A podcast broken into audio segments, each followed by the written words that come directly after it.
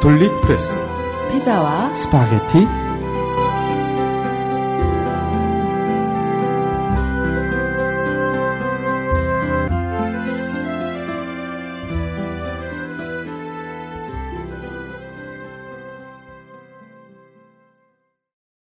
안녕하세요. 김미경입니다. 안녕하세요. 김근수입니다. 가을은 독서의 계절이라는 말이 있잖아요. 그렇습니다.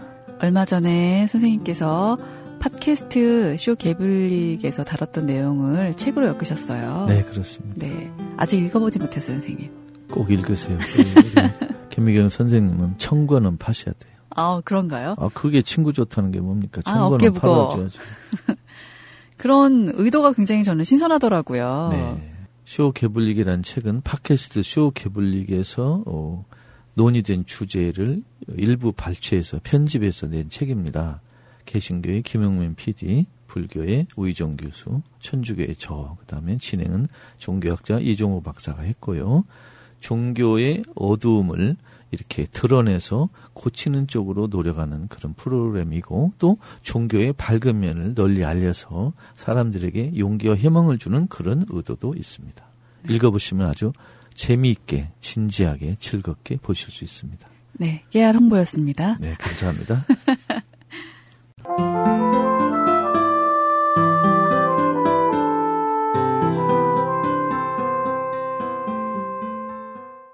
교황 프란치스코는 9월 8일이었습니다. 베네딕토 수도원 총연합회 국제회의에 참석한 이들과 아련을 가지셨습니다. 자비로운 하느님의 얼굴을 간직하신 예수 그리스도를 관상하는 경우에만 수도 생활은 그 관상의 경험을 전하는 가르침의 길을 형성하고 개인적으로나 공동체적으로 증거의 삶으로 변화시키게 됩니다. 라고 연설하셨습니다. 네. 베네딕토 수도원 총연합회 국제회의에 참석한 이들과 아련을 가지셨다는 것도 굉장히 기쁜 소식인데요. 네. 거기에서 한 말씀이시잖아요. 네. 연설에서 이런 말씀하셨습니다. 오늘 세상은 분명하게 자비를 요구하고 있다. 자비는 그리스도교 삶의 심장인 동시에 구체적인 방식이다. 보다 도움을 필요로 하는 사람에게 관심을 갖게 하고 그들과 보다 더 잘 연대하도록 하는 숨결이다. 이렇게 음. 자비를 강조했습니다. 네네. 원래 베네딕토의 정신은 기도하고 일하라 이런 표가 말해주고 있습니다. 네네. 기도하고 일하라. 기도의 가치와 노동의 가치를 베네딕토 수도에는 아주 강조하고 있습니다. 이것이 오늘날에도 효력이 있다. 음. 앞으로도 영원히 효력 있게 남아있기를 빈다고 교황님은 말씀하셨습니다. 어떤 수도 생활의 가치를 강조하신 건가요? 그렇습니다. 네. 예, 베네딕토 수도의 사람들을 만났는데 여기서 기도하라, 음. 노동하라 이 두 가지의 가치가 있다는 걸 재확인하고 앞으로도 그렇게 해달라는 겁니다. 그리고 어, 지금 수도에 입회자가 많이 줄잖아요. 네네네. 그래서 베네딕토 수도의 예, 교황님 이런 용기를 주셨습니다.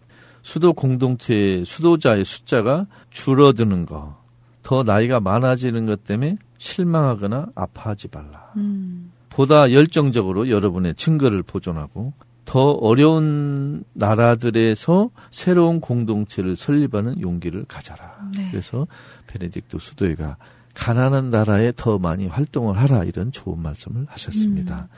특히 외관 베네딕토 수도회에게 축하 인사를 드립니다. 음. 교회에 대한 어떤 그분들의 봉사 그런 정신도 저는 중요하다고 생각을 합니다. 네, 외관 베네딕토 수도회가 출판에도 많이 공헌을 했고 네네네. 노동에 좋은 가치도 보였지만 최근에는 사드 배치를 반대하는 황동안 신부 네네. 또 많은 수사들의 모범적인 투쟁으로 더 많이 감동을 주고 있습니다. 그 박연동 아빠스께서 잘 지도하시는 음. 것 같습니다. 아, 정말 감사한 일입니다. 그럼요. 예.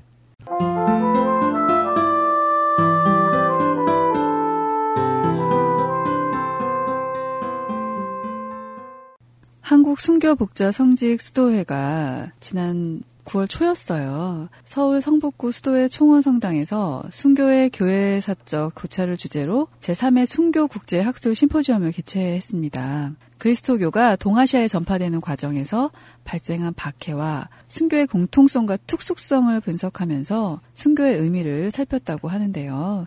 박해와 순교를 통해서 전파된 그리스도교 신앙이 오늘날의 현대 교회의 순교 영성에 어떤 영향을 미쳤는지 살펴본 것이잖아요, 선생님. 그렇습니다. 네.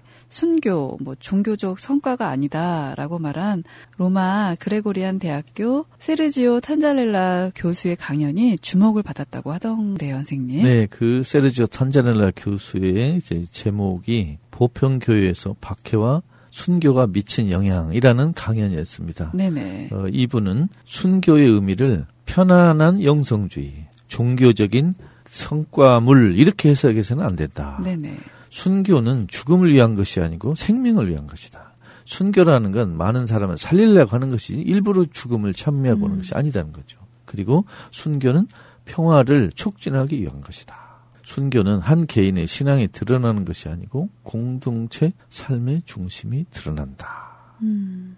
왜냐하면 순교를 잘못하면 교회 안에서 영성주의로 변질시킬 수가 있어요. 그래서는 네. 안 되거든요. 그리고 순교가 하느님이 사람이 되어서 이 가난한 세상에 투시는 육화 영성을 흐리게 설명할 수도 있어요. 네네. 조금 더 쉽게 말하자면 순교는 왜 했느냐? 음. 우리 시대의 성직자 평신도는 순교를 해야 되느냐? 지금 박근혜 정부가 있는 우리 한국 상황에서 순교는 무엇을 의미하고 왜 주교들 사제들이 순교하는 것이 어떤 의미인가? 어떻게 해야 되는가? 한국 주교들은 왜 순교를 하려고 하지 않는가? 그런데 왜 순교자 기념관이나 성지는 개발하려고 하는가? 이런 여러 가지 질문이 들 수 있는 그런 좋은 강연이었습니다. 음. 그래서 지금 한국 천주교회가 순교자들을 현양하는 건물을 짓는 데는 열심인데 지금 순교하려고는 성직자가 별로 없다. 이런 큰 문제에 부닥친 그런 위기의 교회입니다. 네. 그걸 이 탄자렐라 교수님의 강연에서 우리가 배울 수 있겠습니다. 네. 고통받는 사람들을 위해서 권력에 저항했던 순교자 정신, 뭐 네.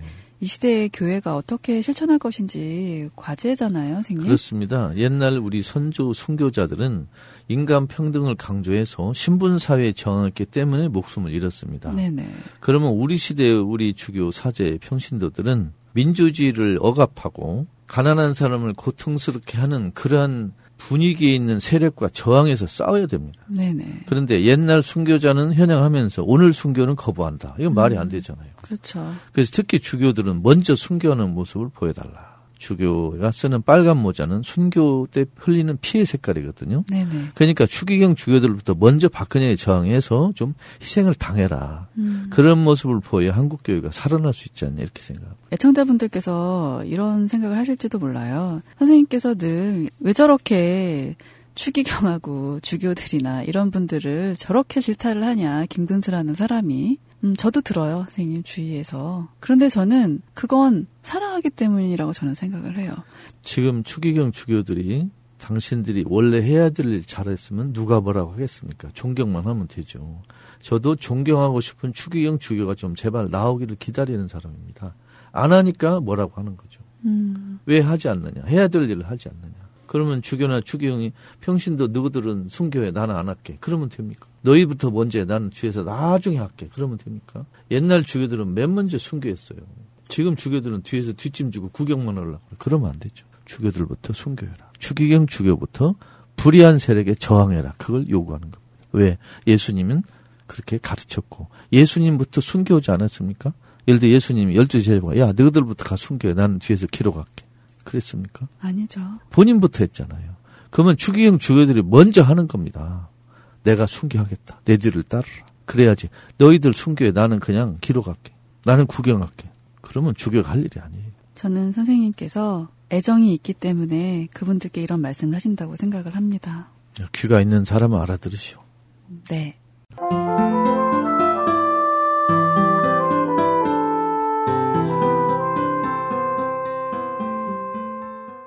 공동 학술 연찬회 탈종교 시대 종교의 위기가 기회인가? 조계종 포교 연구실과 불광 연구원이 지난 3일이었습니다. 네. 오후 서울 조계사에서 탈종교 시대 종교의 위기인가 기회인가를 주제로 학술 연찬회를 개최했다는 소식인데요. 네.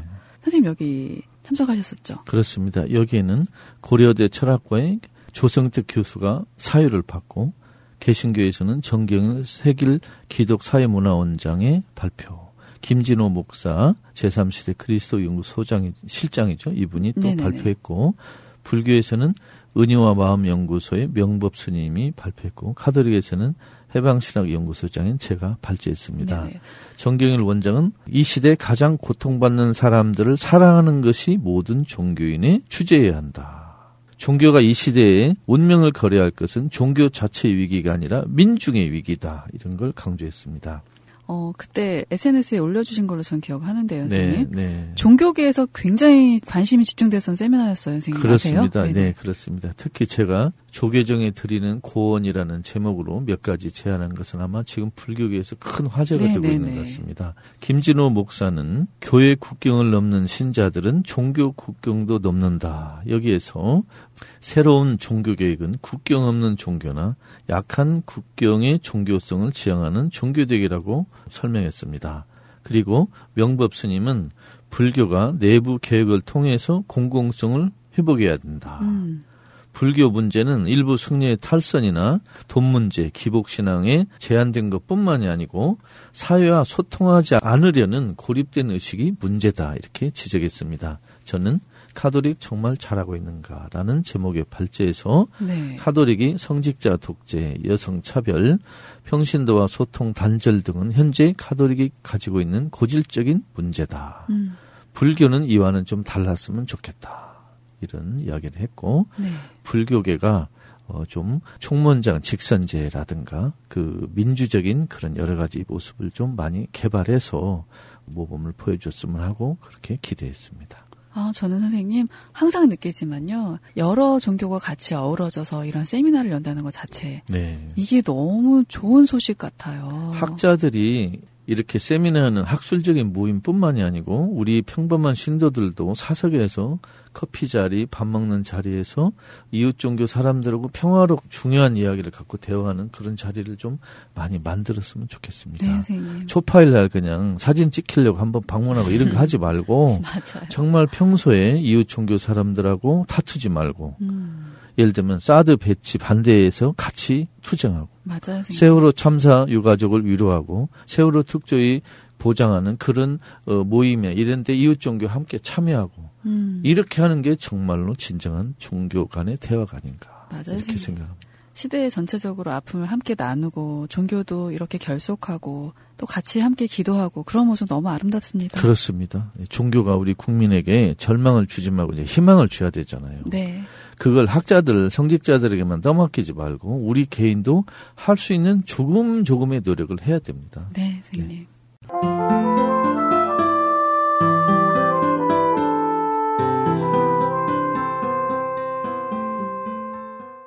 천주교 광주대교구 정의평화위원회가 좀 지났는데요. 7월 18일부터 8월 31일까지 약 한 달 보름간 광주 KBS 방송 총국 입구에서 정부의 언론 장악 반대와 공영 언론 회개를 위한 1인 시위를 진행했습니다. 시위자들이 언론을 겁박해도 되는가?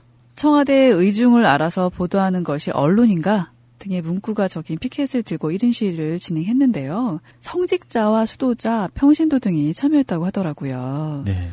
음, 정부가 언론을 장악하고 통제하는 것은 중대한 범죄 행위잖아요, 선생님. 그렇습니다. 새누리당 어, 이정현 새 대표가 청와대 홍보수석 시절에 세월호 참사 관련해서 KBS에 전화로 보도 자체를 요- 요청한다든지 네. 뭐 이런 건 아주 나쁜 것이죠. 그렇죠. 이런 걸 제대로 비판하고 지금 세월호 사드 이런 문제에 대해서 KBS나 일반 공영방송, 종편 이런 것들이 잘못 보도하는 걸 저항하는 이 광주교구 정평의 1인 얼 시위는 아주 잘한 일입니다.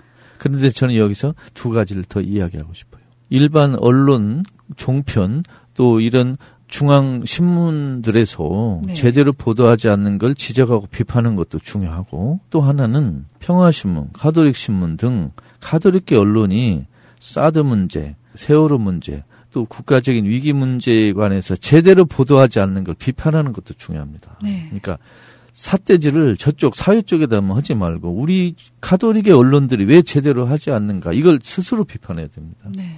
또 하나는 대구 대교구가 소유하고 있는 대구 매일신문 문제예요.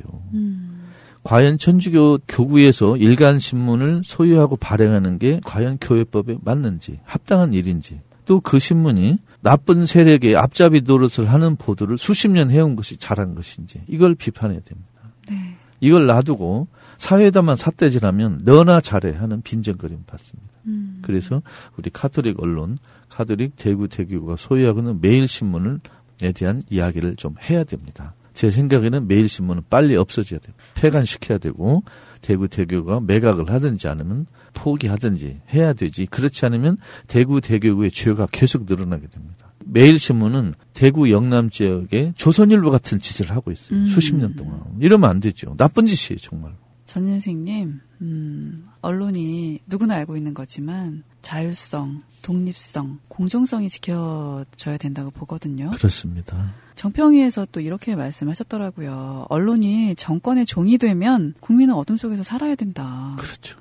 이런 문제 심각하잖아요, 선생님. 그렇죠. 지금 일반 언론인들이 제대로 하지 않는 걸 비판하고 우리 카톨릭 언론들이 제 역할을 하지 하고 있는 것도 자아 비판을 하고 대구 매일신문 문제는 정말 심각하게 다뤄야 돼요. 네.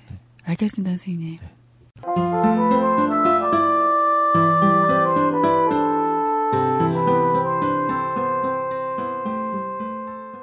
김미경의 궁금한 이야기. 또 궁금해지네요.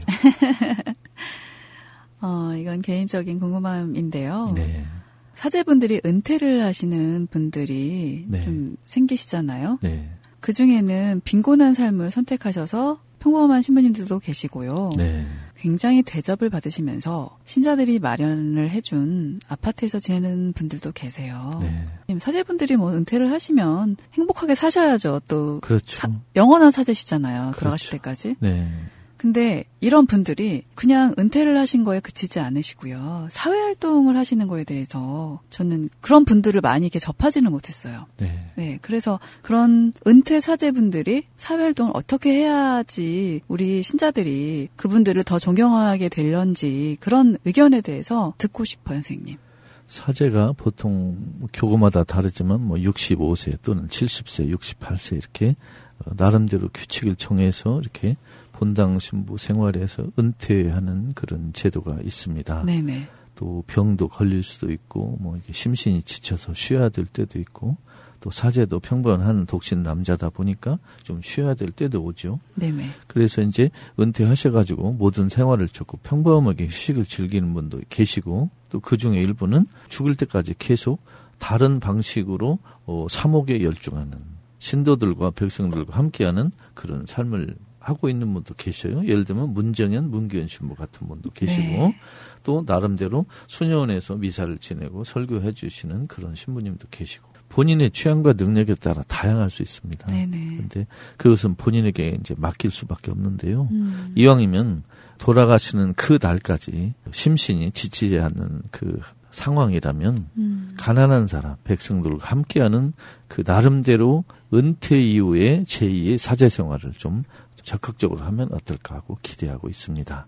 예를 들면 뭐 수녀님들도 은퇴하면 수녀원에 지내지 말고 일반 양로원에 가서 양로원에 계신 그 여자 할머니들하고 이렇게 신앙생활도 하고 같이 이야기도 하고 신부님들도 아파트 계시지 말고 양로원에 가셔가지고 또 같은 남자 어른들하고 이렇게 어, 인생에 대해서 이야기도 하고 예수에 대해 이야기도 하고 할 수 있는 여러 가지 방법이 많이 있습니다. 제 네네. 생각에 그걸 좀 적극적으로 좀 다양하게 앞으로 했으면 좋겠습니다.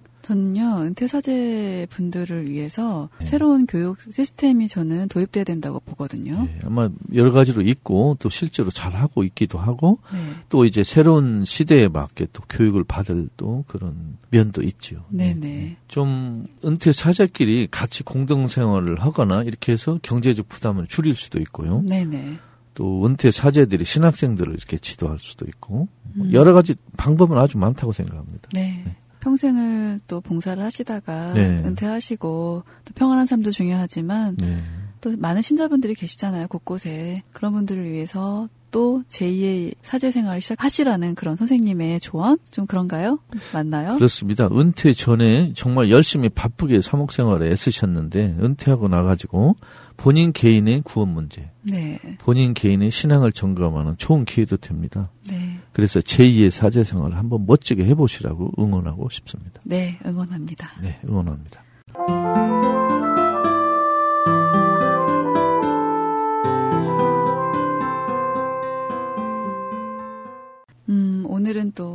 사람의 눈과 귀를 멀게 하는 것이 사람답게 사는 것을 방해하는 것이다라고 언론의 어떤 중요성에 대해서 말도 해봤어요, 선생님. 네. 선생님과 저도 언론인이라고 할 수 있지요. 네. 부끄럽습니다. 언론이 비뚤어지면 사람도 비뚤어지는 것 같아요, 선생님. 그렇습니다. 네. 그래서 바른 언론, 뭐 공정한 언론, 최소한 내부 깊숙한 곳에 교황님의 말씀처럼요. 인간 존중의 마음이 살아 숨쉬는 그런 언론, 그런 언론 없을까요? 언론기관에서 어, 일을 하고 거기에서 돈을 받고 월급을 받는 사람만 언론인이 아니고 살아있는 우리 모든 인간이 언론인입니다. 네. 진실을 말하는 사람 모두 언론인 아닙니까? 그렇죠. 가정에서, 직장에서 또 개인적으로 진실을 말하는 게 언론이다. 그래서 저는 언론인의 제일 중요한 덕목은 진실이다. 이렇게 말합니다. 아, 네. 진실만 얘기하고 그 이상은 말하지 말라. 네. 선생님, 오늘 말씀 감사합니다. 감사합니다. 여러분 사랑합니다. 사랑합니다.